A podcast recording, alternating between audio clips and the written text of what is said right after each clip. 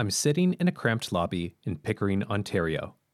Gathered around me are other grade school kids whose parents had dragged them to their first after school improv class. I'm sucking in my gut, I'm hunching my back, and I'm promising myself that my ample torso is being convincingly masked under the hanging cotton of my white polo shirt. I've become a master at camouflaging my faults, even if the other kids at school aren't buying it. The door squeaks open, and a blonde woman invites us into an open, carpeted performance space. She says her name is Jackie, and she asks us to form a circle.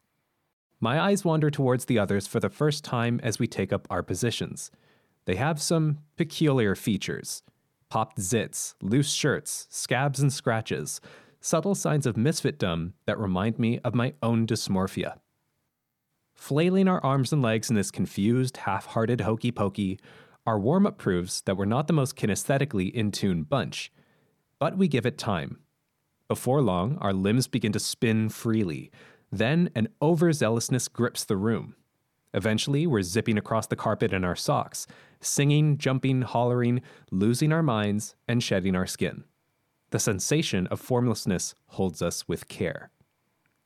A few minutes of hyperactivity won't cure body dysmorphia. A few freeing moments of mania won't solve all your problems. But when you sign up for an improv class, you just might find what you really need a little bit of silliness with other self conscious humans. I'm Ethan Lee, and that's my perspective.